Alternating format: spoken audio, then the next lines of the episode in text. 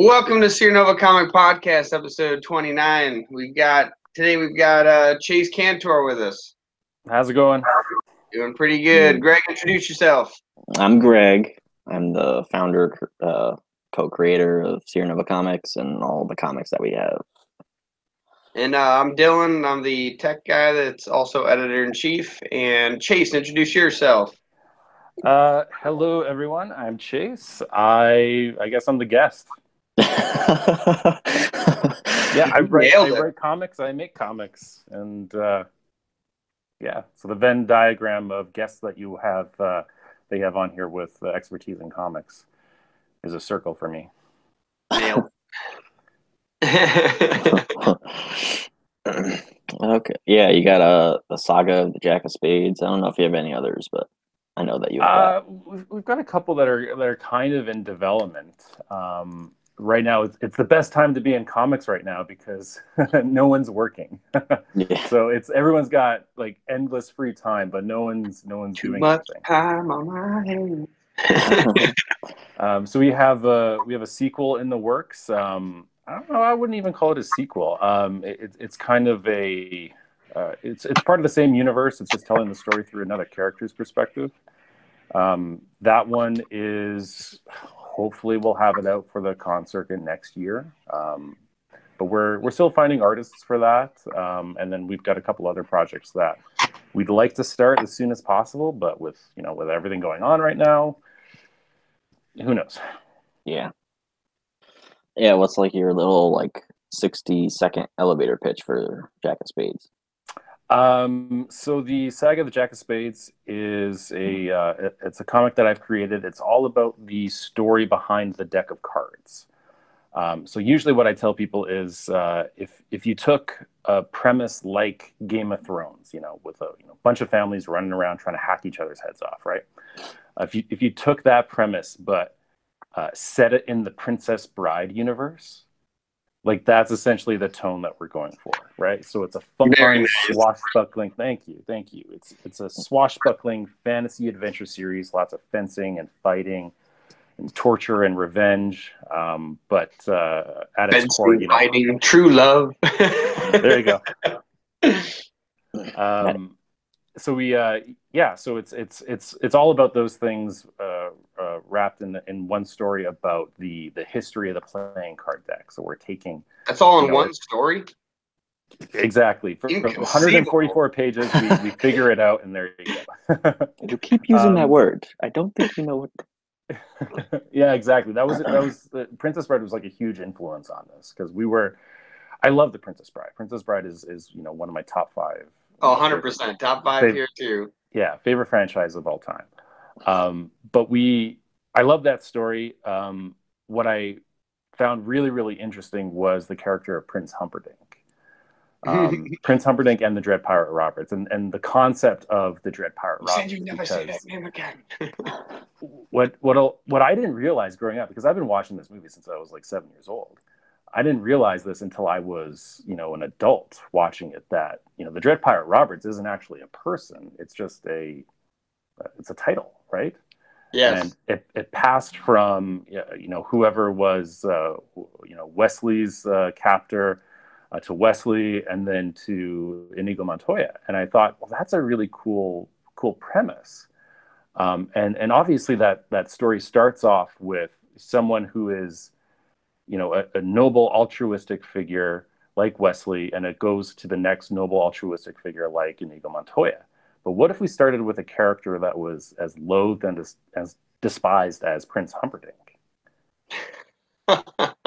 and and where and where will that kind of that kind of story take us? And I think that's much more of an interesting premise because um, well, I'm, I'm, I'm always kind of leaning towards, you know, the anti-hero and, and, and kind of what, um, what motivates those types of characters. So um, in our story, we, we start off with Jack, who is, I know this isn't an elevator pitch anymore. We're, no, that's fine. We're going up and down the Empire State. You already hooked people with that Princess Bride. So, um, so uh, we are, we, we start off a character like, like Jack, who is, you know, the, the prince and heir to the Spade Kingdom. He's someone that's never had to want for anything in his life. Um, he's grown up privileged and and uh, uh, never never knowing the um, you know the honesty of a day's work, um, and we set him down a path where we have to or or Jack has to come to terms with uh, well, with, not only his own privilege but with the realization that he's not the center of the universe and it, and it's kind of thrust upon him so in that respect it's kind of like a coming of age tale um, it, it, it, because it's it's it's kind of about you know that loss of innocence Very cool. That's cool. Yeah, I just I fell asleep to the Princess Bride like the other night because it's on Disney Plus now. So yeah, Yeah, I know. That's Right, probably the right. probably like the third time I've ever seen that movie in my life, which is apparently shocking to some. Yeah, I, did disney plus edit anything out of that one Uh, I I don't imagine. I don't think so. No. Okay, because I know when whenever movies are going up on there, they're like adding like when Splash came up on Disney Plus, like they added that weird fur. Uh, they extended her hair past her. Yeah, because there was a scene where where it, uh, it's uh, Daryl Hannah, right, where she's diving back into the water, and uh, obviously she has very long hair like a mermaid, but uh, you you see like a glimpse of of her rear end as she's diving into the water. But as soon as they loaded it up on Disney Plus, they had someone go in and like add like this, like uh, almost like they took the clone tool of her hair and just put it over her ass. And so when she's diving into the water, it's like when she's like swaying back and forth, running towards the surf. It's it's so jarring and disjointed. I'm trying to imagine what they would have done to the Princess Bride. Yeah, I know they Yeah, I did something can't think to. of anything Uh, in the Princess Bride that's too risque, though. There's really Yeah. like, yeah, it, it's a very family-friendly movie. That's kind of like the whole point of it too. Is it's like the perfect, like, because don't forget, it's the grandfather reading it to a grandchild. Right, right. Like he's they, a they young. gave uh, they gave Count Rugen five fingers. They're like, oh, that's those six fingers bug me. So Yeah. let's, just- let's give him discrimination. yeah. Don't happen to have that- six fingers on your right hand. You start every conversation like this. yeah, I know that they uh did some editing to like The Simpsons, but yeah, I Oh, don't know really? any. Yeah, Oh. I don't. I think it was like one episode. It was like the Simpsons is on Disney Plus. Well, yeah, Yeah. Disney Disney owns everything. I know that's weird. I don't know why they Yeah. wouldn't like just leave it on like Hulu. That's Yeah, weird. your your podcast is on Disney Plus, right? Yeah, yeah. we just wrote an article Yeah. about that too. Yeah, cool. See a red dot appear on my head. yeah, no, yeah. Princess Bride is definitely probably my number one quoted movie. Like, if you, if I quote a movie, one out of every five quotes comes from that movie easily, probably more. And uh, and that's, and that's a healthy amount. yeah, and and basically, uh, when Greg and I first met, like three years ago now or something like that, um, he kept coming over my apartment and we were working on the comic books, and I kept making these, you know, references until one day I realized he's not responding to these. I'm like, Greg, have you you not seen The Princess Bride? and he goes, No, what's that? I go, Get out of my apartment Yeah, until you go and see it. You're not allowed back in here. And I kicked him out, and I didn't let him back in until he saw the movie. that's that's half, half about half of the people that I interact with at like conventions and stuff have not seen the It's Princess disgusting. Bride. I don't know how they get get on with their lives. I mean, people are busy. Busy. Uh, we we had another guy on here, like he was like episode eight or nine or something. I think it was eight. Uh, Travis Gibb, and he, uh, his favorite movie is The Terminator, and I never saw that until he said, "Go watch The Terminator, and I'll come back on your podcast." So I saw both episode uh, episode. I saw uh, one and two of that Okay. at work like one day, but I was just like, "Oh wow, I can't believe I haven't seen this until like that moment." yeah. so like for the 80s, were you just not watching movies? well, uh, I'm a '90s kid, but I haven't. yeah, I was about to say, it's like his, his parents weren't watching movies either. yeah, Yeah. yeah. But Do for have- some, do you have yeah, I don't. Yeah, like, well, my Yeah, older you- brother is from the 80, 87 or 89. No, 87, I think. Yeah, I forgot. Okay. But um, but um, yeah, he he mostly just watched like Full House, and I was stuck watching that. But yeah, like I watch movies at my dad's all the time, but I never watched The Terminator, which is like shocking. Like we watched Lord of the Rings and Yeah. Harry Potter like all the time because I love a Harry huge uh, Danny Tanner head. Yeah. yeah. Like family. No, my um my, my family, the way that we communicate with each other are through quotes, are through movie quotes. That's that's my Christmas. That's that's Yeah. literally it's literally because I, I have a very big family. Like I'm one of five. My dad's one of six. My grandfather's one of thirteen. And uh, so I have a very big family, and uh, not all of them, but a good chunk of them comes to uh, Christmas Eve at my grandmother's. Um, and basically, like the entire time, like we spend all day just cooking like a big Polish um, brec- or uh, dinner but we like we're there from 7 a.m. until we eat dinner at 6 p.m. because of how much food we have to cook. And uh, yeah, so the entire the entire time, all we're doing is making references to movies. yeah. it's a beaut, Clark. Beaut. Yeah, I've seen that. I didn't I didn't realize this, but the um uh the the vacation movies are a very divisive set of films because I grew up watching them, right?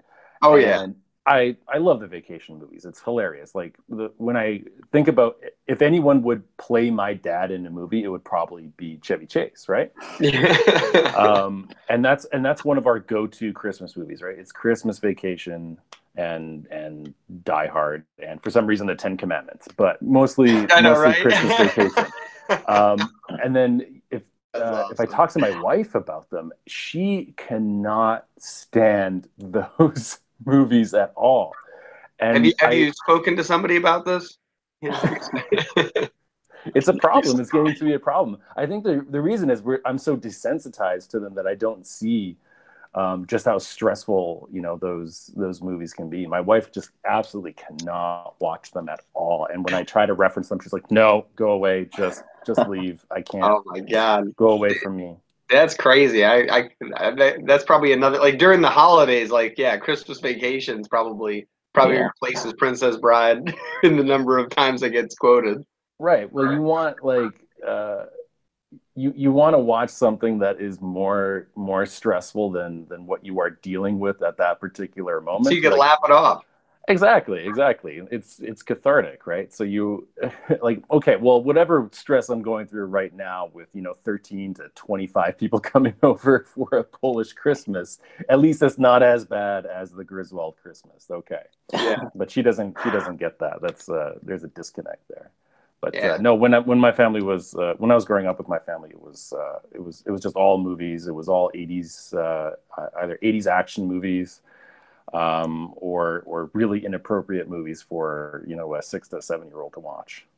That's that's funny because uh, I'm I'm a early '90s kid, but like all the stuff I like is is from the '80s, like even well, or even the '70s. Like like I I was I posted something the other day on Facebook, like if you could only it was from uh, uh, YouTube video I was watching, but basically they asked like if you could only only bring two records with you to like you know the apocalypse, like it's the end of the world, you only can bring two albums, right? Which albums would you bring? One of mine would be Styx, right? So like it's Ooh, okay.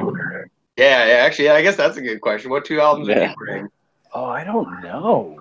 Um, You're allowed greatest hits if they have a greatest hits. shoot, that's a that's a really tough question. It's going it's going to be almost like a schizophrenic answer though. Um, okay, so so number one, it's going to be um, the Chronic 2001. Chronic 2001. So Dr. Dre. Um, Yeah, that's yeah. that's and then- interesting. Okay, and then and then the the second one is going to be uh, Florence and the Machine's first album. wow, that's two different complete. Wow. Very, yeah, Yeah, you got Dr. It- Dre and then you got Florence and the Machine. Because that's- Yeah. because if you're you know trapped on a, a deserted island, then uh, you, you want you want something that spans the gamut, right? You want See, you want That's something what I that thought. That's why that's why I wanted Stick. So I get rock, and you know they've got ballads in there, and then my other album is nothing but the best from Frank Sinatra. oh yeah oh yeah well, that's good. Yeah, that would that would cover me for all time. I'd be I'd be good with those. Like, like, there's obviously stuff I'd miss, but like if, if I had those two, like I've listened to those albums too many times. and what about Greg? I don't know. Like I like the like I don't know Frank Sinatra. I don't know. No, Frank Frank. Sinatra was uh, was around in the '80s, so you wouldn't have picked that. One. like, who's Oh. Frank Sinatra? You mean Tank Sinatra? I, I was gonna I was gonna say Queen, but I thought you were gonna say that too. See, Greg- see Greg's Queen like would be Ariana another. Queen would be another good one. yeah, Queen, because I don't know which album I'd have to take though, because I I don't know. It's so funny because like I know a lot of their songs, but I don't know any of their albums. Like, like, I've never, greatest like, hits because they probably have like Bohemian Rhapsody, and if they have a greatest hits, that'd be a good one. I think they did. They must have like five. Yeah, no, that's that's the issue. Is I don't know if they have the greatest hits. They probably have greatest hits one, greatest hits two. That Yeah, makes sense to me. yeah. I I didn't see remember when I first found out like what songs Queen did because I didn't know for the longest time, and then I realized every commercial I had heard in the entire '90s and early 2000s was a Queen's song. Like I was like, what the what the hell? Yeah, And it, and it makes sense too because like now like like the songs move along with the people that have the money, and at that point. That's when all like adults, you know, adults were like full adulting, so they all had money that they could spend on frivolous things or you know upgrades. Yeah, yeah, it's, it's definitely interesting. Like you'll notice now too, like dr- they're putting Dragon Ball Z in a bunch of stuff because now our generation has money. I don't. Uh, ever since I got rid of TV, I'm not even watching commercials anymore. So I, I get like five second ads off of YouTube that I Yeah. mostly skip immediately. hey, I haven't had a, I haven't had like cable in, Jesus, like eight years. Holy crap! I haven't had it in a very long time. Yeah. Yeah, I don't. I don't know what commercials What look year like is it? anymore. I You know idea. what? Do they? Do they still exist? Do commercials still exist? I don't even know. I, they d- they do when I watch the Super Bowl because I have to go over someone else's house who has cable still. Oh, that's not going to happen anymore. Yeah, right. But I uh, yeah, it's, there's def- gonna be a it's definitely interesting. Yeah. Uh, yeah, I didn't see the Terminator, but I did see all of hmm. the vacation movies. Even though, like, when the Christmas one was just on last year, a coworker was like, "Wait, did this come before this one?" So I had to look it up, and it, it was like super confusing because Rusty is the younger of the two. Don't try to make it- sense of it. Yeah, it's No, there's very no weird. order. No, Yeah, no. There- No, it's Yeah. it's not even like Indiana Jones where it's where it's like, oh, the second one comes before the first one. No, just don't even try. yeah, like you know, Phil hit her head. I went crooked. Kicked by a donkey. I went back. Like who knows? I Shitter's full. Yeah. no, the yeah, that's that's the the fun. one of the funniest running jokes in that series is uh, the kids that are all over the place, and then you get Johnny Galecki and uh, uh, Juliette Lewis in in the third one. And that's like, oh, okay, that's perfect casting. nice. Anyways, now that we've tangented off into the abyss of uh, the, 80s here, uh, back to back to comics. so, what Yeah. actually got you into comics? Like before, um, before you know, writing your first comic, were you like already reading comics, and what got you into like then creating comics? Um,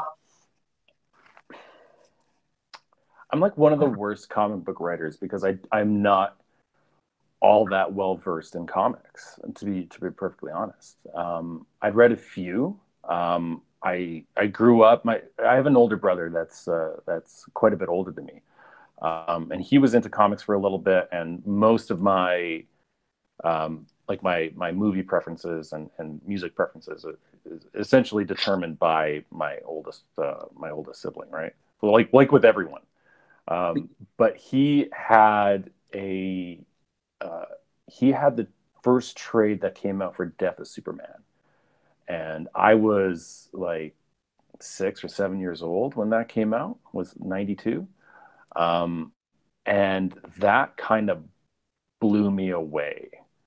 Where and obviously this didn't stick, but I thought, oh, someone had the balls to actually like kill Superman. Like, Yeah, I remember when that dead. came out. There was like, like I, I wasn't like conscious enough to remember, but I've I've read so many articles on that, like how like people were crying when that came out. Like people Right, were right. devastated. Right. Yeah, but that that was the uh, uh, that, that was kind of the first ever um, like in a in a in a main in, in the big two where they they had you know the big event comic right? And then it was immediately followed by, "Oh, don't worry, we're just yeah, just kidding. Yeah, don't worry about it. It's fine. No, Superman's okay." Um, but as like an impressionable six year old, that was like devastating to me. Um, and I read through the comic and probably didn't understand most of it because I'm you know six years old and can barely read. Um, but that I, that I think started my my um, you know kind of fascination with that with that type of medium.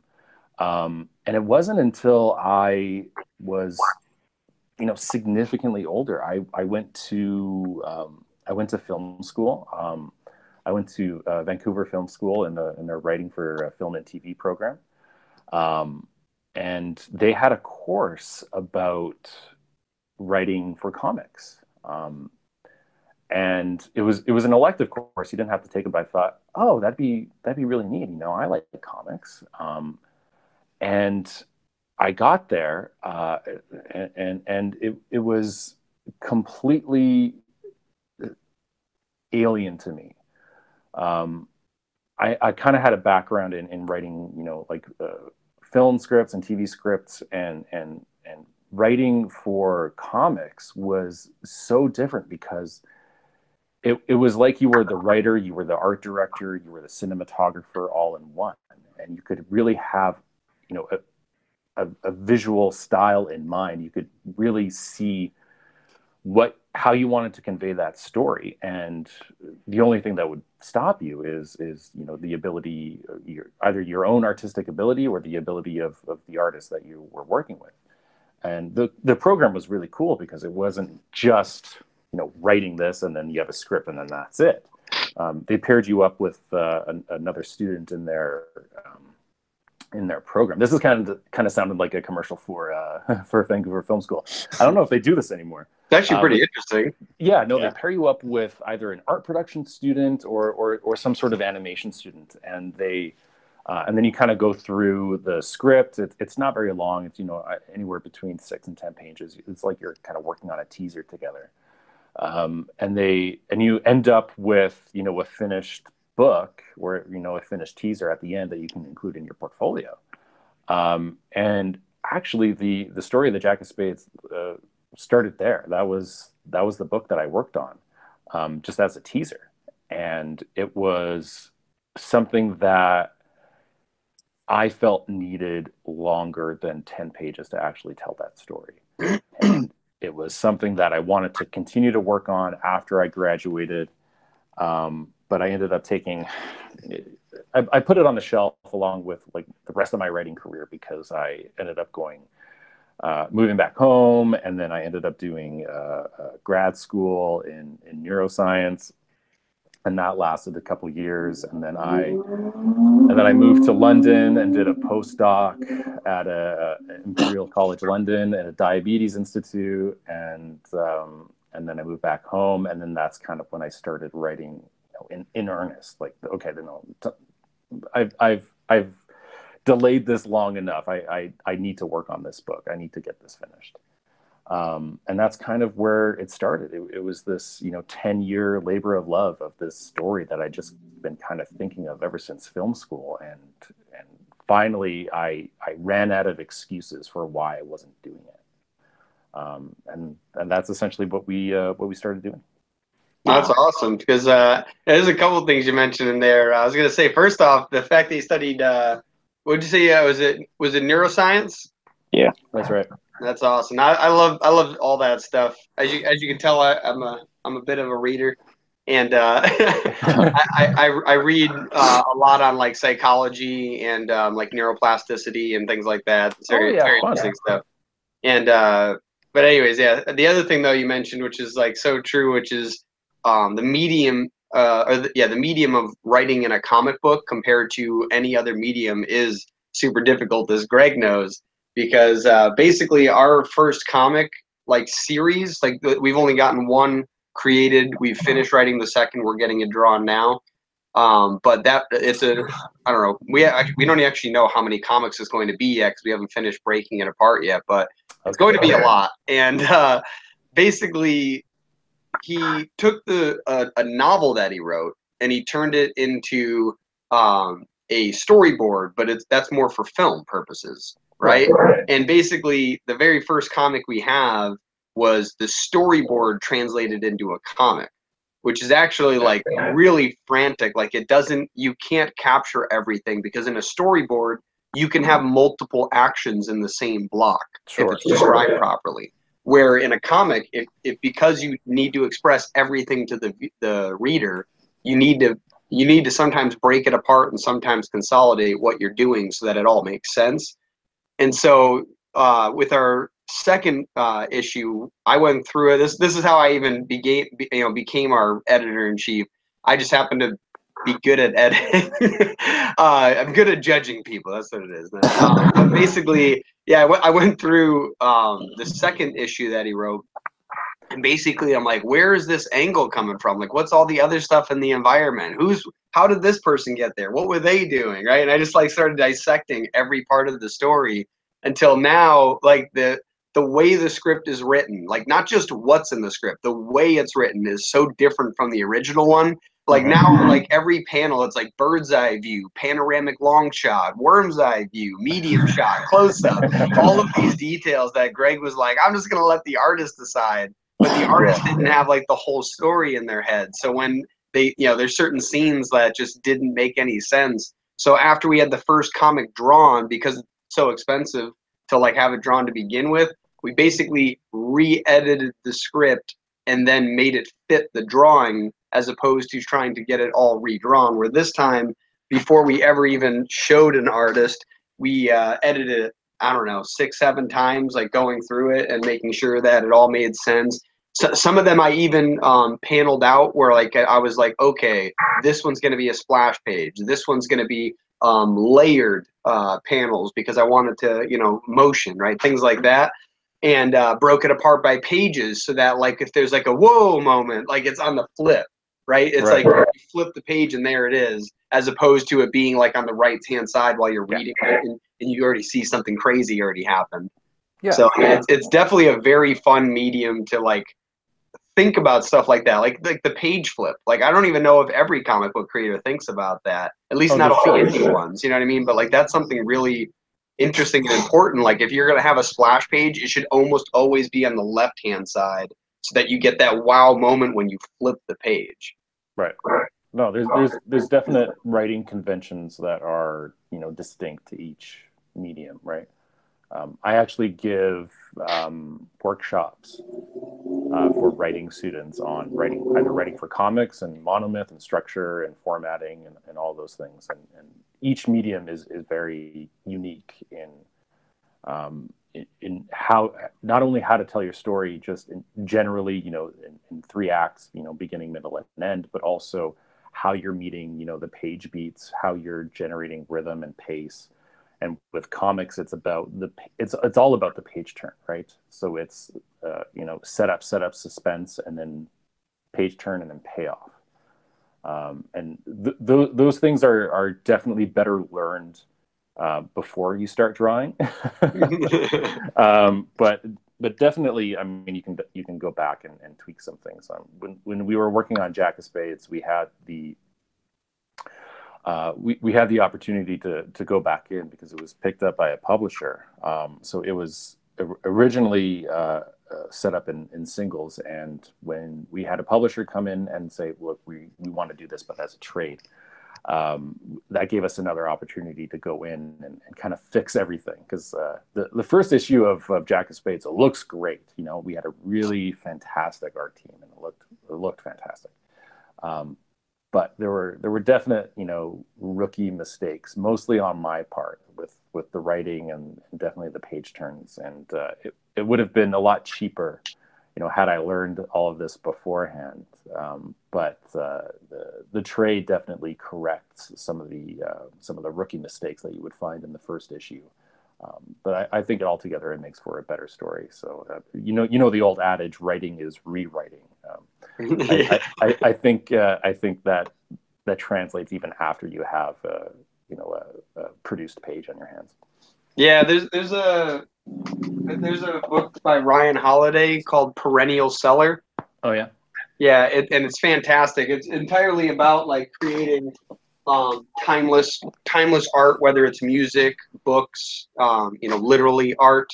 Yeah. Um, and uh, that's one of the things he talks about is like the the well there's the two things you have to get you have to be weary of. One is over perfecting so that you never release the thing you're trying to work on.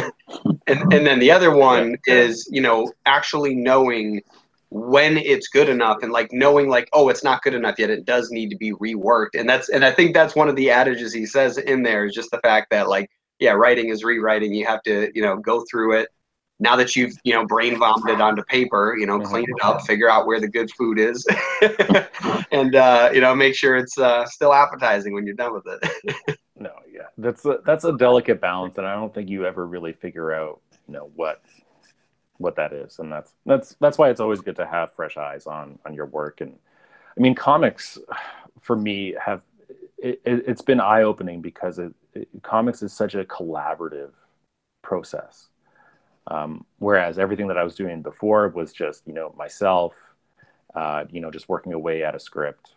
Um, and, and, you know, sometimes I'd have people that workshop it, but with, with working in comics, unless you are, you know, that person that writes, draws colors, letters, um, you're going to have to work with someone else and they're going to bring their own, um, uh, you know, unique perspective to it that, know, can can really, if you, if you're listening correctly, can really enhance the the subject material.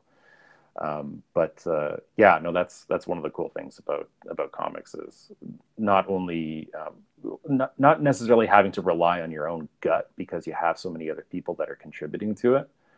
Um, so that that's the really cool part that I find. Yeah, I was actually gonna say you said that you were teaching other people to like how to write. Yeah, a little bit.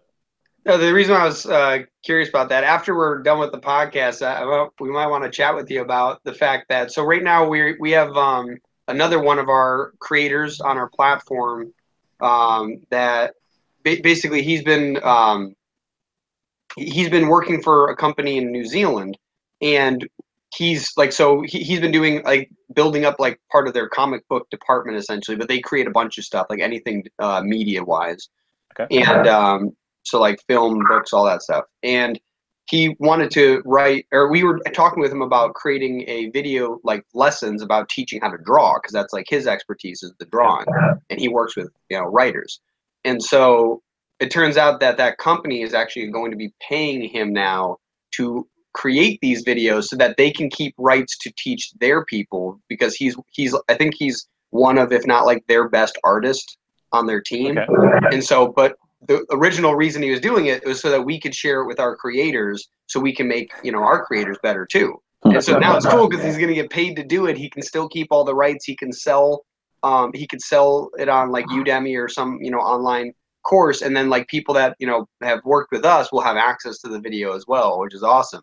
But uh, we don't have anyone that teaches writing and I, you know i might oh, okay. yeah, yeah definitely. We, we can chat about it after but it was just something interesting because like I intuitively know a lot of that stuff simply from consuming too much media as a child. Yeah.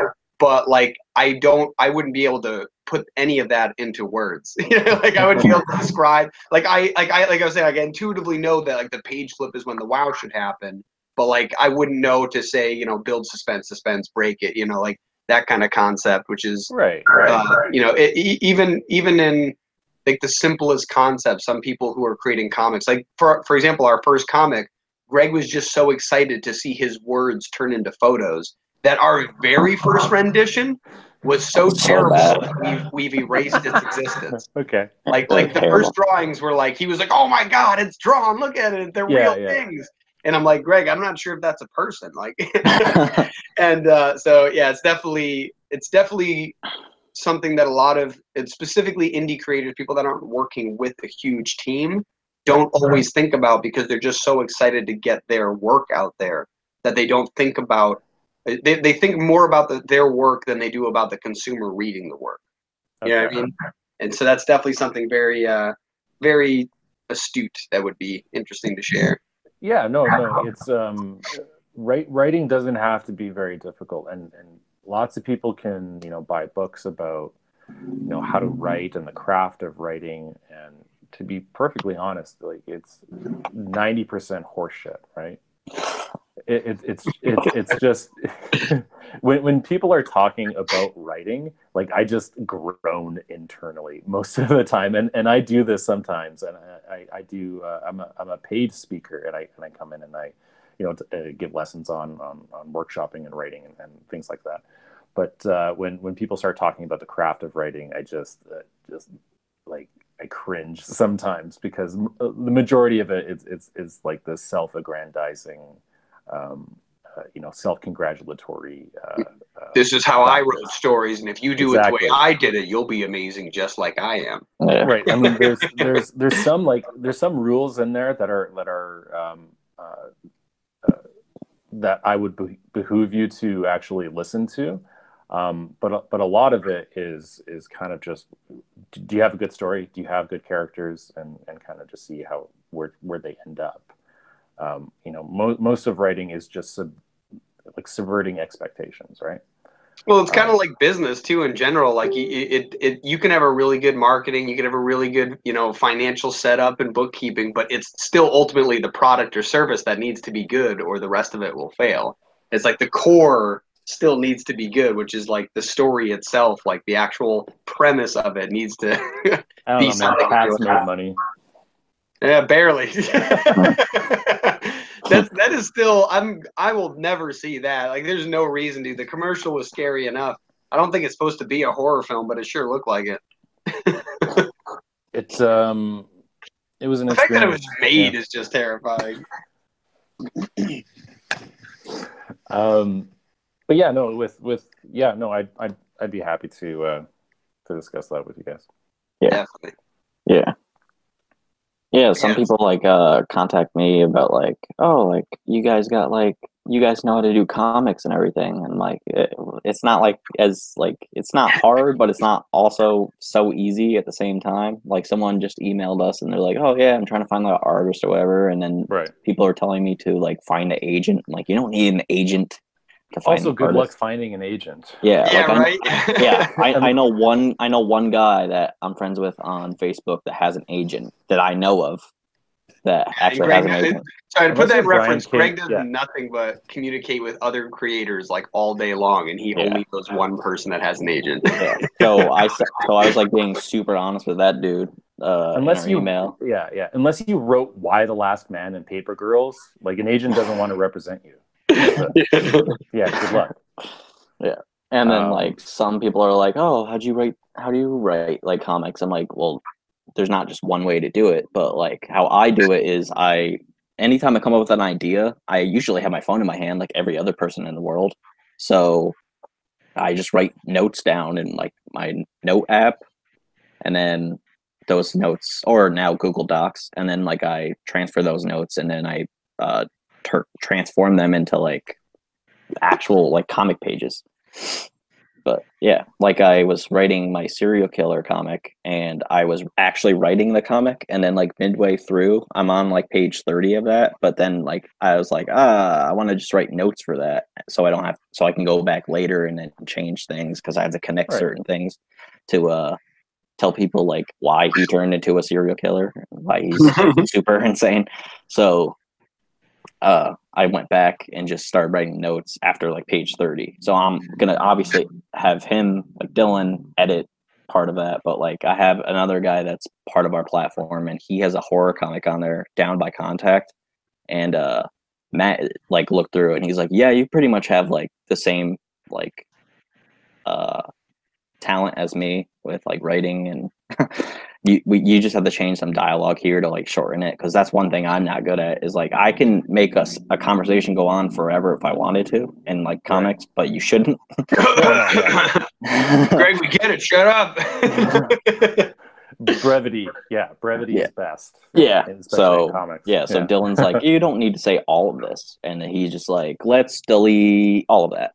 Yeah, there's, there's been quite a few times where like there was a single panel where like two people had a paragraph each for their bubble, and I'm like, mm, this guy's just not going to talk. like I was like, it was yeah. He he. he uh, I think that so.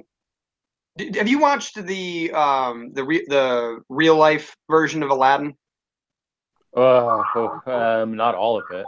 Oh. Got about twenty minutes in. That's fine. It- it- that doesn't matter. It, it's that's. I'm actually. So, did you see Beauty and the Beast? I actually watched all of that. Yeah. Yes, that was actually done really, really freaking well for a real life version of a uh, cartoon. Like that was done really well for that.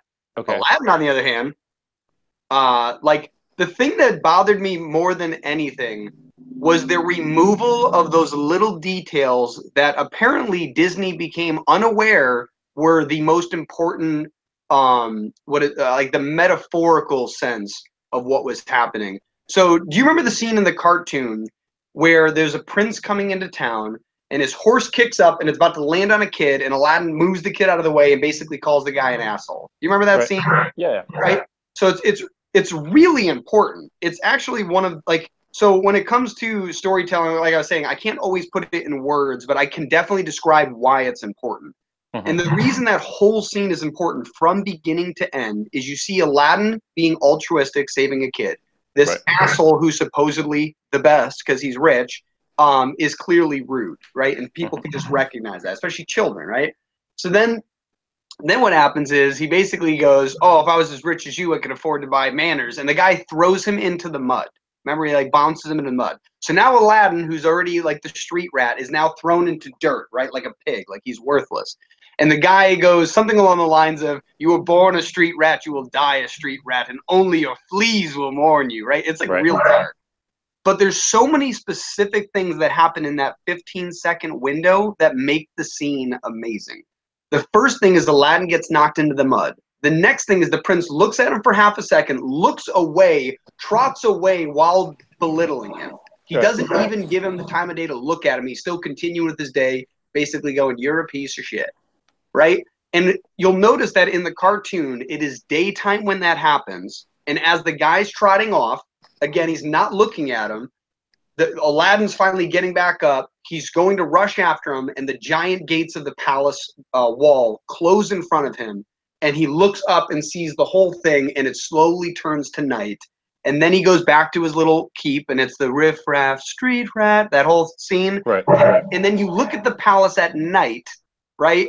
And all of that's like it just shows like that the, the day is over, and it's just like this is where he ends up in this piece of crap Mhm. place, while that asshole gets to go and uh, you know party in a palace.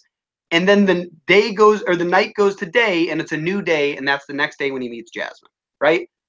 All of that's super important. Almost none of that was in the real life version.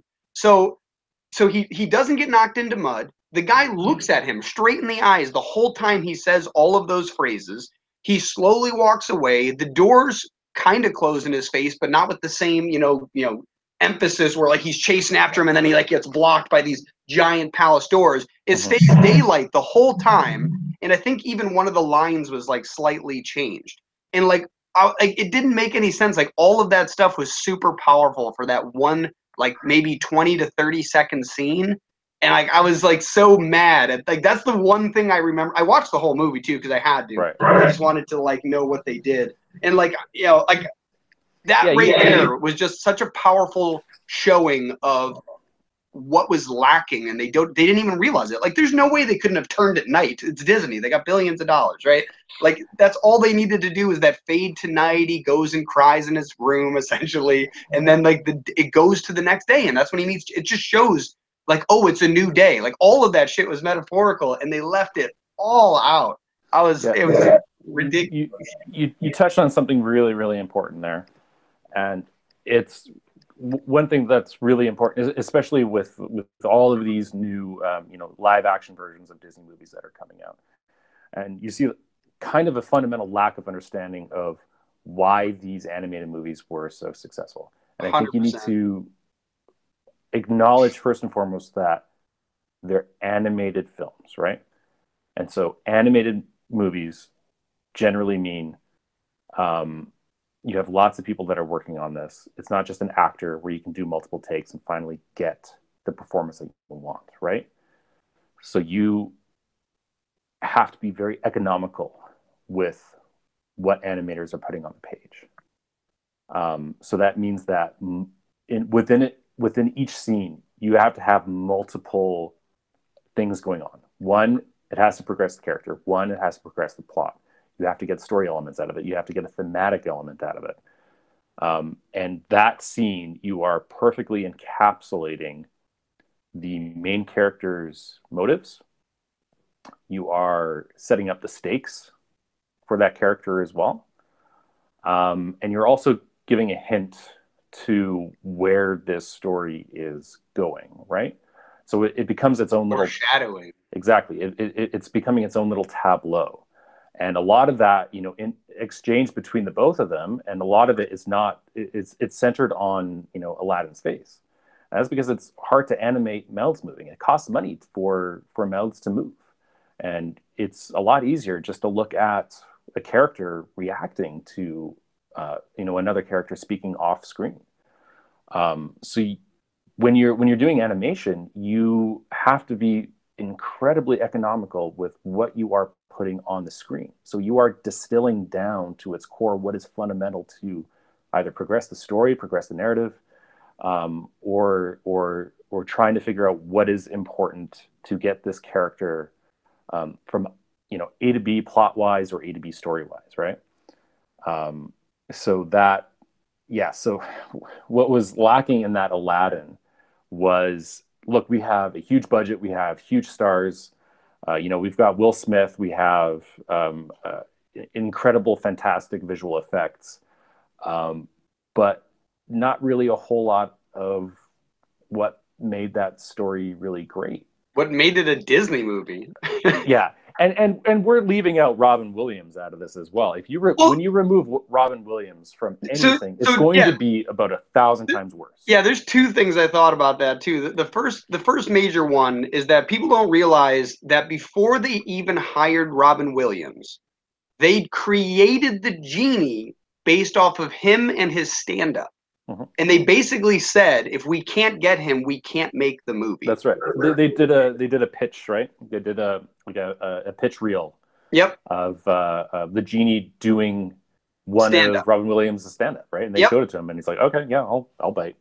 Yeah, and that's and the they threw too. a bunch of money at him too. I mean, Oh. why wouldn't he do it?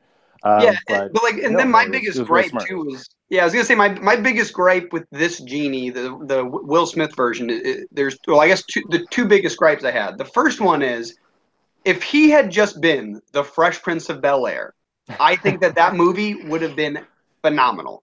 The reason why is because I was not expecting Robin Williams. I knew I couldn't get that. I knew I couldn't get what I wanted, and so I wanted something different, but just as like flamboyant, like just just as like ridiculous as the original genie.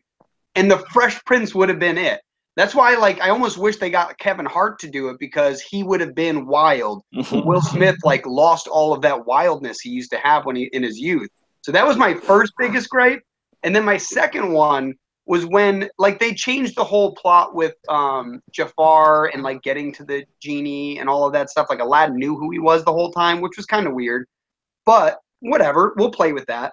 But then what ends up happening is when the genie sings his first song to Aladdin, he's basically like, Mr. Whatever, sir, what be your pleasure be, right? That's like he literally says that, like in the song. And I'm like, the whole point is he's supposed to make Aladdin feel for the first time that he's now the master of something. Mhm. And like he basically blows him off during the song like six different times, like he forgets his name. Like I was like, that doesn't make any sense. He's your master. And like the whole reference was that typically when a street rat or whatever gets the lamp, it's actually for the Jafar that exists Mhm. right? And I get that premise, but after we got that joke, it, it should have been over. And like it was so emphasized during that entire song. And I'm like, dude, other than that, like the song actually wasn't even sung badly. Like I just wanted, I just wanted the song. Like just leave it alone. Like it was Right. weird that you changed it because that's not the point of the song. The point of the song is again, Aladdin's been shit on this whole time. He finally gets one break where this guy is going to help him out, and he still gets backstabbed, almost dies. He's now trapped in a cave for all eternity. It's now his absolute lowest point, and suddenly he becomes the master of a genie. Mhm. And again, like it's that it's that dichotomy that they just erased by saying, "What's your name again?" I keep forgetting because I'm an all powerful genie, but I can't remember a name. Like it does, it's the dumbest thing ever. Yeah, there's, there's there's a reason why I didn't finish that movie. yeah, yeah, like that that alone would have made me turn it off if I didn't like if I didn't want to watch it purely so I can commentate on it. Like it was Yeah. it, it was it, there's they had all of the means to make the movie great too. Like I get it, they didn't have Rob Williams. They didn't need to bank on it. Make him the Fresh Prince, make him fun. You can still sing all the songs too. Even like, Lion King had James Earl Jones in it. They knew, Yeah. like, hey, we we the, Mufasa is not Lion going King. to work without James Earl Jones. Lion Lion King, without spoiling much of anything. Well, I don't know. if That's gonna spoil anything for Dylan. Are Um, we are we still talking about spoilers for the Lion King now? Yeah, even yeah, it's I'm pretty sure I even though I haven't seen the real life version, I'm pretty sure I know something bad happens and then Yeah. something It- yeah, it's fairly. Did they sing in that movie? Is there is there songs in the movie? I feel like you know. uh, Scar's like song in the live action just it didn't have as much of a evil like I didn't even yeah, it didn't have like the tone that the animated version had. Like I didn't I didn't even no, like notice the song was really going on while he was singing it, and then it was over, and I was like, oh, that was the song that was from when he was singing with all the Yeah, that's, hyenas. that's supposed to be okay, one of the most evil songs in a Disney. and and it was more just like, uh, yeah. Uh, I got my song right here, and then it's over, and then it goes to the next scene. I'm like, okay, that doesn't make any sense. But Yeah, no, it's definitely. Uh, I, I feel like they they have all the means to make it a good movie, all of them, and they for whatever reason, like like for they, they actually another one on the Aladdin. I don't know. So you, if you only watch twenty minutes of it, you won't even know that they actually give Jasmine like one or two songs. I know that. I, I've, Okay. I've I've discovered that. And it's funny because I had no problem with those songs either. Like they like the addition of those didn't make the movie worse. It was the subtraction of the small details. Like I said, like changing from night to day, which is super easy to do. Like they could have just blue screened it. You know what I mean? Like, or not, you know what I mean? Or not blue screened it, but like uh blue filtered it. Like they, they just something to make me feel, you know, like yeah, they they definitely the animation was done so freaking well to make it a real life movie and not realize what parts made it good is it, it, it makes me disappointed in, in Yeah, what yeah. movies might be coming out in the future so, so since with- Disney with- owns every single studio now. so Disney live action movies is it's it's such a difficult task because one they're competing with themselves and two they're competing with nostalgia yeah, and you don't win against nostalgia. Um, so the, so the things that made you know an incredible impression on us as 90s kids when we watched them for the first time either in the theaters or or at home um, you're just not going to compete with that right? And we have the benefit of being able to you know go back and, and relive those experiences. And um, especially with you know disney uh, uh, like old i had a huge collection of disney movies on on vhs That's and I would just and I would watch them, uh, you know, on on repeat, right? Um, and so we know we can we can go in and say, okay, this scene, this is how this scene made me feel, and these are all of the the quirks with that scene, and and you can say without even watching it how a, scene transitions into another one from going from you know dusk to night and you know right when the music starts to swell. And and you're you're not finding that with this new one. And newsflash you, you would have never found something that makes that kind of that uh, that kind of uh, statement. Well, um, or, I- I- or be able to find something that makes you feel uh, the way you felt when you were watching it when you were a kid right See, like so it's, it's never it's never going to going to satisfy that that desire of yours right So like the like the Beauty and the Beast movie, for example. After I was done watching that, I was like, that was a great movie comparative to like what I thought it might be. Right? Sure. It wasn't amazing. I didn't get the same feeling I got from the cartoon, but I got the satisfaction of going, oh my god, the cartoon I watched as a kid is now a real thing. Like that's actually pretty cool. And they didn't do too much to ruin it. Like that's the whole like basically all they have to do is not ruin it for it to be an enjoyable movie. That's why it's so devastating because Aladdin is one of my top five Disney movies, and they ruined it. Like they, they all like even you know the scene like uh, there was another one. This one's where's minor where's, where's uh, beauty and the beast rank for you for my favorite Disney movies. Yeah. uh, it's actually not even in my top five. I don't think. I, well there's there's your answer right there. So Aladdin was your top five. Well, no, but that's that's what I mean though. But like, I can very distinctly describe the only scenes that bothered me, and if they had fixed them, I would have been okay with the movie. I just wanted to be okay with it. I didn't want it to be amazing. I just Mhm. wanted it to not ruin it. Like the scene No, where, and, and I agree. um, I, I think Aladdin is just the live action. I think it's it's mostly unwatchable. yeah, like for example, I can't, Her- I can't do it. Hercules. I think, I think it. that's my number one, and now they're making it. I'm actually super excited because Oh, literally, you sh- should not be. as long again, all they have to do is make epic fights. Get what's his face, uh, Danny DeVito. Danny DeVito, play Philoctetes. it's And- not and- going to be Danny DeVito. and- it's going to be. And then I want Michael no. Bolton to sing. Uh, Go Nah, For it's gonna be like Kevin Hart. No, it's going to be Zac Efron and Ariana Grande. And Yeah, you're not going to probably. like No. it, and you're you're just going to have to accept that that these movies aren't for people like us anymore. Yeah. yeah, but like that's the thing too. Like that's what I mean. Like the Beauty and the Beast, though, I had still seen that hundreds of times. It's in my top ten, obviously, because like there's not like a ton of Disney movies. It might even be like number six. It's not like it's really far down really? the ladder.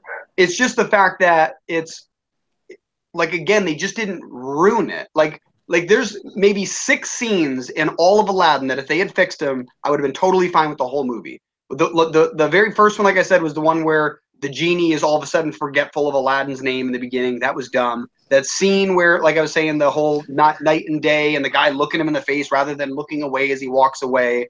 Um, the other one is when the genie is now bringing Aladdin, you know, Prince Ali, that whole thing. During Mhm. that song, he's supposed to be like teleporting throughout the crowd and like being different characters. Yeah. And they wait for like the whole song to be almost over. He dresses up as a woman once, kind of runs around, and then comes back. And I was like, what the hell? Like, what happened? Like, again, like even Will Smith, I expected more out of. Like, not to be Robin Williams, but like he wasn't even the lively Will Smith I'm used to. That's what I mean. Like, it wasn't like I needed it to be Yeah. amazing. I didn't even get Will Smith in that movie. Like, I was like, what what happened to Will? Like, I get that he's old now, but it's all CGI. Just like get some dude to dance and put his face on it. I'd be okay. Will, Will. Smith has been depressed ever since he um, ever since he turned down the Matrix. So Yeah, right. to do to do uh what was it? Cow- uh I can't uh, remember what he did. What did it he was do? the it was the cowboy movie. Uh fuck. oh, Wild Wild, Wild Wild West. West. Wild Wild West, yeah. That's amazing. Yeah, it's actually crazy. Like that that that whole like I'm like I I love Will Smith. Like I think he's a good actor. I like the movies that he's in. I could never picture him as Neo. The movie would have been too different. I don't think it would have hit the same way. Like Keanu Reeves, like specifically, one of the things No, that made yeah. it so powerful, he gave up like half his paycheck so that the movie could still be made. Mhm. Like, the, like if you look at Keanu Reeves' whole life story, like he's just got an amazing life story. He's one of like the nicest people yeah, no, planet I Earth. think I think everyone And, can like- agree that that and, like, that- yeah. like the top five people on this yeah, planet. just don't yeah, and like that's the thing is like, and and because of that, hi- you could like that's in his character, like meaning like his acting character as well. Yeah. You can see him as this like loner, like because that's what he is in real life. Like he's he's like this loner who is so benevolent that he just does what's good for the greater good. Like you know, like that's it, it, it's incredible. And I think that someone like Will Smith, I don't think would have like felt the same. And at the time, uh, you know, like for at least for especially for younger people, like Keanu Reeves wasn't in a ton of movies for younger people. You know what I mean? Like he he was in what was it like Speed before that, stuff like that. Like there was good movies he was in. Like he was a big actor. But the Yeah. point is, the point is that like if you thought of movies before The Matrix that Keanu Reeves was in, I bet it would take a second. Where I can name a bunch after. like replacements. Replace. The, the, re- the replacements, yeah. yeah, no, I remember. do That's just funny that Gene that one came to Hackman, mind first. Um, my Matrix and Yeah, uh, John Wick. Speed. Why are we not saying John Wick. Point Point Break, Yeah, Oh, no, geez, never saw that. Break. Bill and Ted's Excellent Adventure? Yeah, Oh my. God. But those, Yeah, like, that's go. what I mean. But like you, have, you know, like think about it. But yeah, it's yeah, exactly. My favorite Keanu Reeves movie is actually Much Ado About Nothing. Jesus, I don't even remember the plot of that movie, and I know I've seen it. They're making a Jesus, that- third one. What? of what? Bill and, Bill and Ted. Oh yeah, yeah. Yeah. I'm excited for that. Excellent. Um, yeah. So yeah, after talking about Disney for 30 minutes. See, this is why uh, this is why this belongs on Disney Plus. Disney Plus. Yeah, Disney Plus sponsor. Imagine. Um, yeah, the one thing I had like a problem with in Aladdin actually was Jafar, like the person that played Jafar. I just I didn't believe him to be Jafar. I'm like, you're Like- not as evil as he should be. Gu- gun to my head, I couldn't tell you other than Will Smith who else acted in that movie. Oh, I have no 100 idea percent. who Yeah, I don't remember any of the other actors. They were so like like that's the other thing too. I think they didn't realize that like Robin Williams in a cartoon doesn't overshadow the rest of the movie. Like everyone remembers a whole new world. You know what I mean? Yeah, but I mean, No- no, like, he makes the Williams movie- is like seventy-five percent of why that movie is successful. Oh, a Like, hundred, yeah, no, he's a hundred percent of the reason why the movie's successful. But the point is that he hmm. he still makes the movie successful without making other things less. That's what I mean. Where with Okay, Will yeah, Smith in the movie, like it made everything else compared like, oh, like Will Smith has been in a bunch of amazing movies. What are all these other actors doing in this movie? Who are they? I've never seen. Like, what is this? Right? And like you kind of like get deterred from it because Will Smith also doesn't fill the Will Smith role where Robin Williams filled the Robin Williams role. Like in in the movie or in the cartoon, Robin Williams fucking nailed it. In the movie, Will Smith fell very flat, and not because he wasn't Rob Williams. He wasn't even the fun, happy, bouncy Will Smith. You know what I mean? Like that's why, like you're expecting something from Yeah. the best actor in the movie, and that was one of the worst like things in the movie. yeah, I'm just yeah, no, I I couldn't I couldn't bring myself to to devote even more than twenty minutes to that movie. Whereas I watched the live action version of Lady and the Tramp and adored it. I didn't thought even know they made a live action. version. Yeah, I version. forgot yeah. that they made that. I just yeah, it didn't it watch it. launched with Disney Plus along with The Mandalorian. Yeah. Um, and it's actually good, and and uh, it's it's it's really quite interesting. I mean, it, it doesn't reinvent the wheel, um, which I think is, is what uh, you know uh, it's do you know what what's actually Aladdin tried to do. Do you, I was about to say, Um, do you know what's actually funny about it? Every everyone like gets like thinks about stuff like that when it comes to Disney, and then they forget like even the original was stolen. Like it's from the Grimm's Tales. Like Yeah, of course. Yeah. like they There's haven't no- had an original original idea since in- their founding. No. You know what I mean? Yeah, Like Mickey Mouse. There you go. That's the one original idea. yeah, yeah. Was it Aristotle or Plato or someone who said that there are seven different types of stories? And I think it's Plato because he's the one that like he um like he's the one that made up like the story of Atlantis and stuff like, or at least he's the recorded um person that came up with Atlantis and um uh some other big one. Damn, I forgot. I was just watching something last night about it. That's the yeah. So I mean, stories are going to repeat. I mean, Yeah. that's- Yeah, That's they're fine. now gonna do a live action of Hercules and apparently, uh, not Treasure Planet. Um, Oh, Atlantis. yeah, Atlantis. And Tom See- Holland could be uh, I don't buy Milo. No, I don't. Huh? Like- yeah, like Atlantis. Atlantis would actually be an interesting one. Like that, like I remember Atlantis. I used to watch it a lot at my grandmother's house when I was a kid. Um, there's a couple of funny scenes, and basically, as long as they have that and they follow the basic premise, I'll en- I'll enjoy that movie. As long as they don't mess. Again, they have to. They would have to like sabotage the movie for Yeah, it to not they, be. they, they already made a movie about Atlantis. It's called Stargate. Dude, I was gonna say, like you're So about to say Stargate, aren't you? I knew, I knew exactly where you're going with that. four- That's funny. a- yeah, there was a TV series about it, and yeah, no, it's done ad nauseum. I doubt they'll do Atlantis unless they're actually like scraping the bottom of the barrel for for content. I- Honestly, I, think though, there's like 20. I think there's 20 other Disney movies that they're in line to remake. Yeah, Before they Mulan do still has to come out, which doesn't have Mulan has Mushu to or come out. songs. Um, I bet you Yeah. they do Robin Hood before then. Oh yeah, Robin Hood. The um, uh, Rescuers. They they'll, they'll probably nail like the before Fox version of Robin Hood. Is that what you're talking about? Yeah. yeah, that, yeah, that's, Oodaladi, oodalali, golly, what a day. Yeah, Yeah. yeah, that's actually coming. up that. No, that's actually being rebooted as like a live That's, action. by the way, that's that's how they're gonna sing it too. They're gonna sing it just like that. Yeah, just It'll be flat as fuck. But people are gonna people are gonna complain about that movie because it's gonna be the same complaints that they had with Lion King, like, oh, it's CGI, it's not live action. no, Like, they'll probably gonna- actually use real people. They probably won't use foxes. just just enjoy what you enjoy. Everyone's going to complain about everything, so just find something that you can latch onto and, and like John Wick. yeah, which I finally watched the first two. Have you have you seen all the John Wicks, by the way?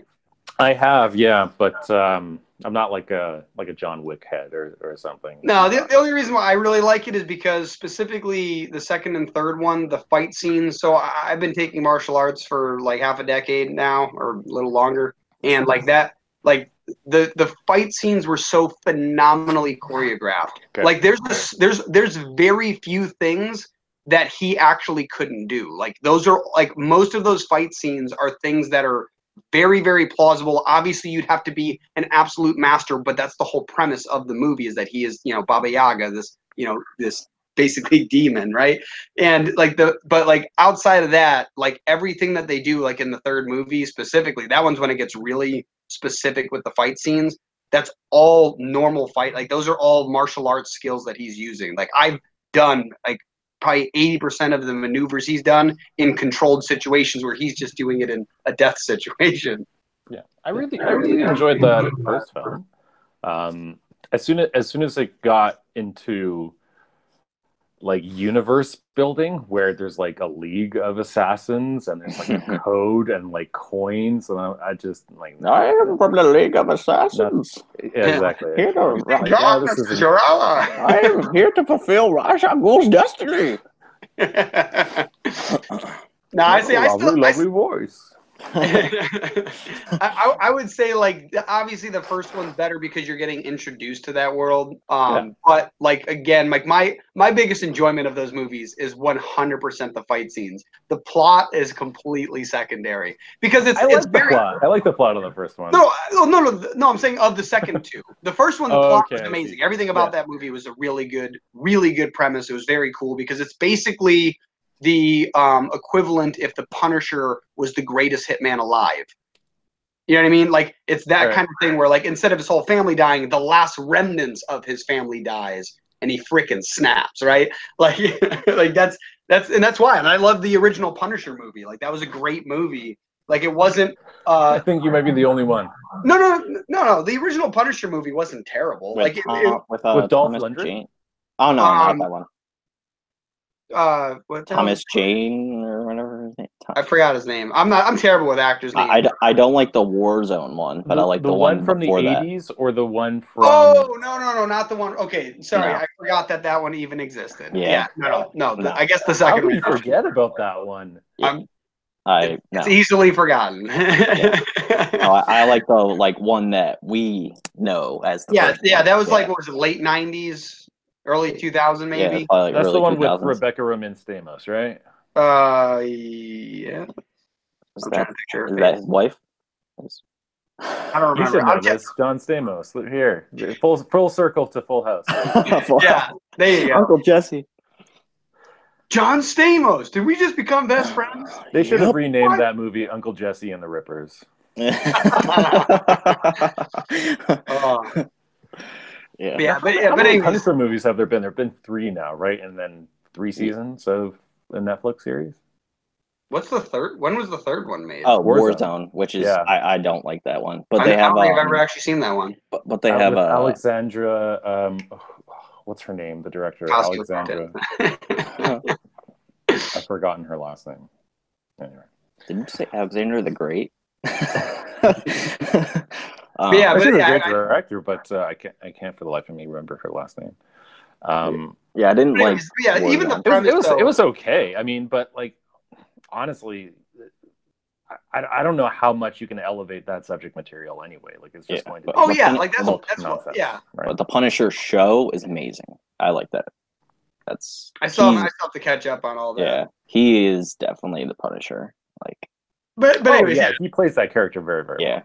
Yeah. Yeah, and it's I, just I like how they have all the bruises and stuff still on his face. Like he doesn't just go into makeup and he's magically fine again. Like he's playing out like the entire thing. Yeah. That's Yeah. how I'm gonna do like my comics. Like if you're Well- beaten to shit, like you're not dude, gonna just magically be fine in the next. That's like John Wick in the third movie. And Yeah. By the end of it, he's just a puddle of blood. Like he's just like he's just he's been stabbed. He's been cut. He's got uh the missing finger and shit. Like it's just ridiculous. Like And honestly, that's a that's a holdover from like '80s action movies because those uh, when when you put in uh, you know characters, main characters into that amount of peril, you couldn't show that in the 60s and 70s, right? And I honestly think it wasn't until Die Hard where you didn't see actual consequences for your main character and you know living with you know the bruises and the cuts and and, and those types of things. I think we we owe a lot to uh, to John McClane um, for the, for the you know our modern our modern content needs.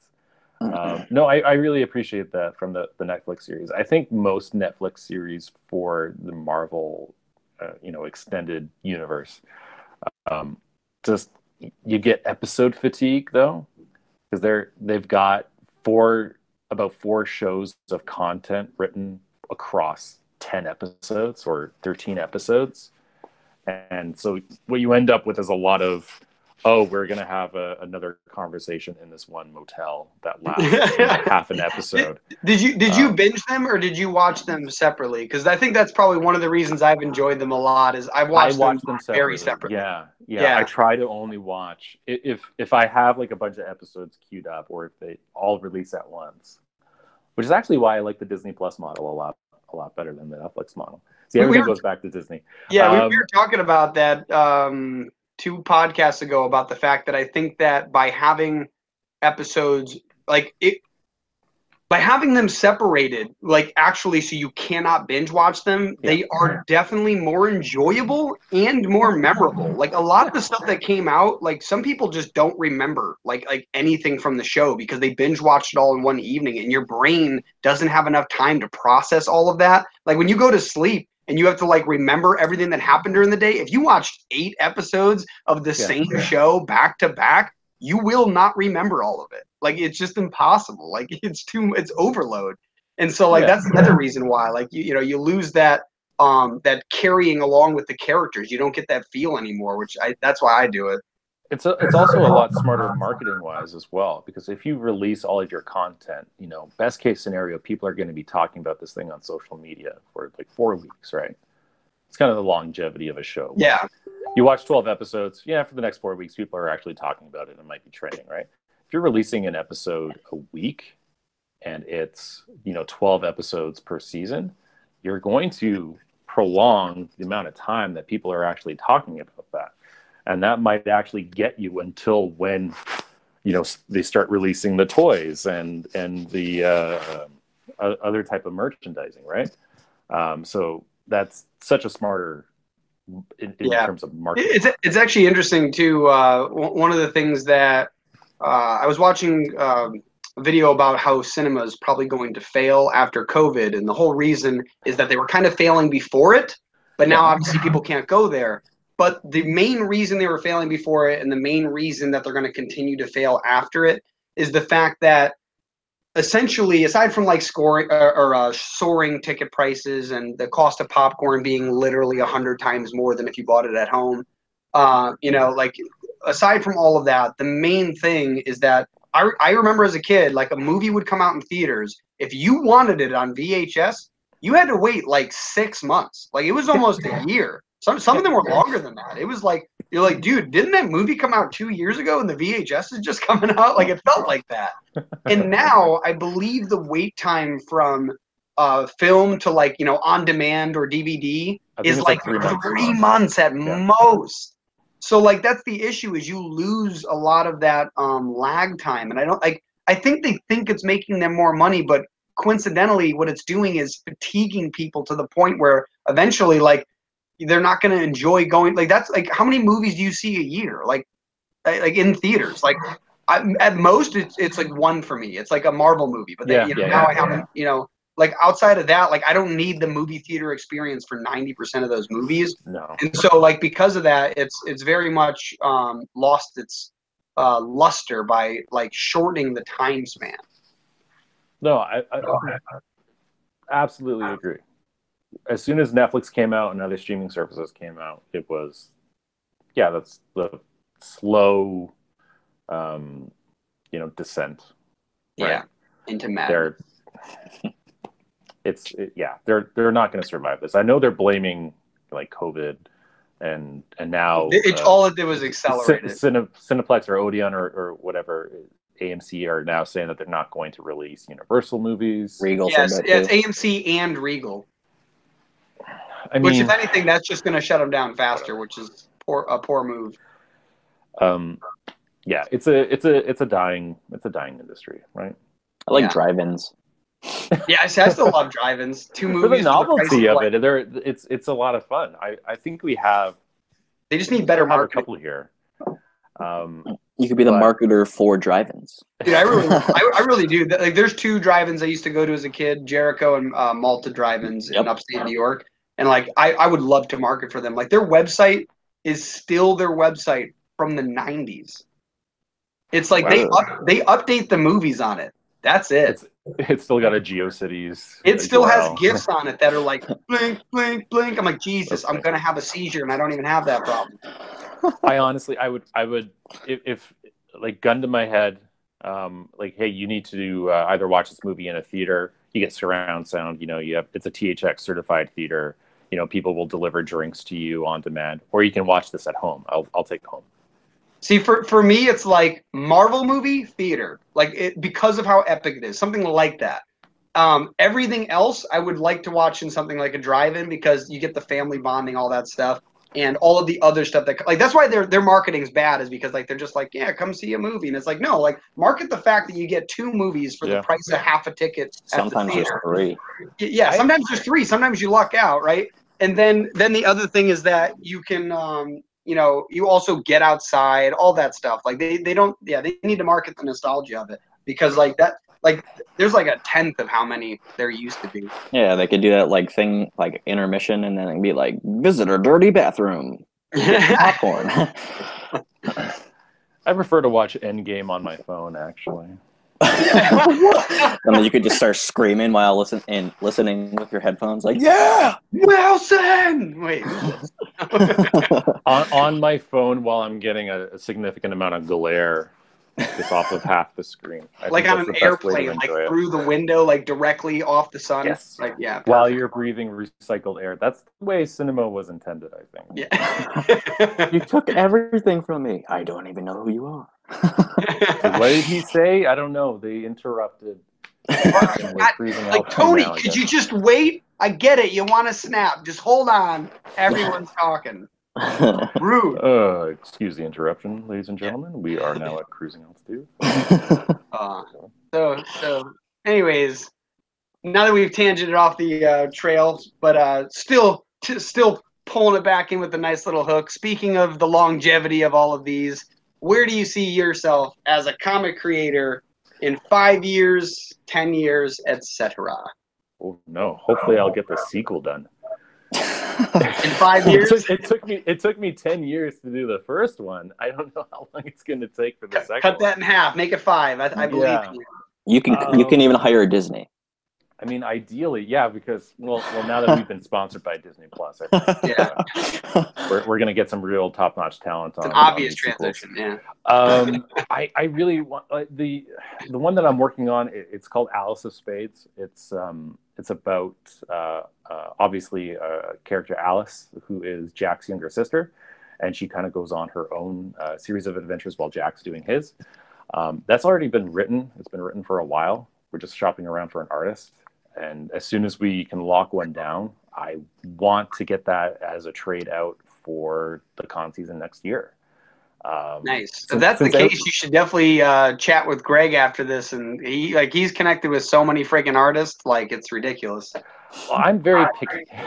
Oh, that well, that's the Oh, point. Like there's he knows a wide variety of artists that have very because that's the thing is if you're looking for a feel, you you want a certain artist, and you know even if you you know he might not have it, but he might also help with the direction that you're. oh, sure. Yeah. No, I, I, yeah, I'd love to pick his brain. Um, yeah. So I've, I've kind of got a short list of people that I've been, you know, talking to. Um, I have like a dream team that I want to work on it. Obviously, that's that's probably not going to go down.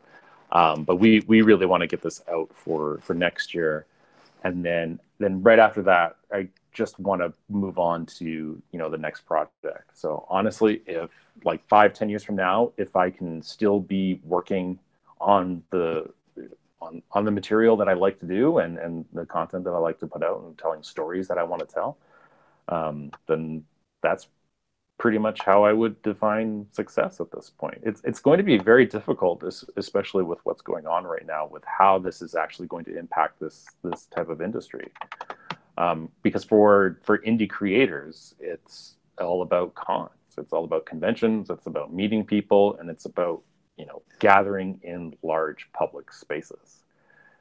And if we're you know 18 months away from from those things opening up again like that's I, I don't even know how to predict how that will impact this industry i i think that uh, my prediction will be that uh, there's the whole the uh, adapt or die concept uh, and i think that essentially the indie creators that will be able to survive it are going to be the ones that basically learn how to market themselves online. Like that's going to be like the biggest thing. Like honestly, like that they should have been picking it up years well, there ago. There I go. yeah. Well, no, that's the whole point. Is like you all you, like that's one of the reasons why we built our platform. Is we work with several several creators, and we're basically their marketing machine for the most part. But now we're also like teaching them, like you know, hey, these are tactics you can use to you know grow your platform. Like we ran a Kickstarter that um, basically you know from one of the books back there talked about how to launch a business or a product and basically I, I got that checklist gave it to greg and i go greg make this work for a kickstarter and he did and we got almost double what we asked for. Oh that's awesome. And, and that's the whole point is like you know it's not as difficult as people think it is. You just have to learn something you didn't know you could learn before. And that's what i mean the whole yeah, adapt or overcome. It's you know or adapt and overcome or adapt or die right? Like you gotta you gotta uh, figure out how to get around the obstacle rather than waiting for the obstacle to move itself. I, I, I ran an Indiegogo campaign for our first for our first issue, and that was barely successful. Um, so you know, sur- surpassing those milestones is a huge accomplishment. So that yeah, we we'll have to uh, after this, Greg. I'll have to email you the um, the checklist. It's on it's one of our blogs, I believe, right, Greg? Yeah. Yeah, and it's uh basically he took it's a 39 step launch plan that he figured out about 21 of them were applicable for a kickstarter. So okay. he broke it down into a blog and simplified it for uh, creators. And like that's the whole point. Like we want like we've we basically started our company thinking that we were only going to be producing and creating our own comics. Mm-hmm. and after seeing how difficult it was to do it ourselves we were setting up systems along the way we realized could help other people. So then we basically just started bringing other people along and going, hey, want to want to you know skip a few steps because you know instead of every creator having to figure out all the stuff that we tripped over, we're hoping to you know at least unveil the uh, obstacles so people know that there's something they're going to have to get around well before they end up tripping over it. No, that sounds really cool. Yeah. So uh, speaking of social media, where do where do uh, where do you want people to find you? Oh, uh, yeah. So sh- shameless self promotion right now. Um, if you, I don't even know anymore. Um, I think we we have an Instagram account that I'm never on anymore because the world is falling apart, and I just have not found the time to actually engage on on social media all that much. Um, but you can you can check out the series at the saga of the jackspades.com. Um, you we have an Instagram account. It's just the Saga of the Jack of Spades. Um, honestly, is it Jack of Spades or Jack of the Spades? The Saga of the Jack of Spades. Two those. Okay. Yeah, there, there we go. go. yeah, it's a it's a long title. Yeah, we're, we're aware. We'll, we'll um, put it um, in the description. No worries. um, yeah, honestly, if you if you Google us, we're like the first six pages that come up. Um, but you, if if you wanted to reach out to us, I mean, you'd be able to find us. Um, as, as far as the book, you can get it online. You can either get it through uh, uh, Renegade Arts um, through their book ordering uh, uh website. Uh, you can get it through us at the saga the You can get it off of Barnes and Noble, um, Amazon. Um, I think it's on Comixology. I mean, it, anywhere really where you get comics, you'd be able to find ours. Very nice. Sweet. Well, it's definitely uh, awesome chatting with you. It was fun tangenting and bringing it all back around. And uh, we definitely will have to have you back for uh, another chat when you get that uh, next comic rolling. Absolutely. No, would love to. Awesome. Well, thanks for joining us. And uh, we're going to cut the podcast here.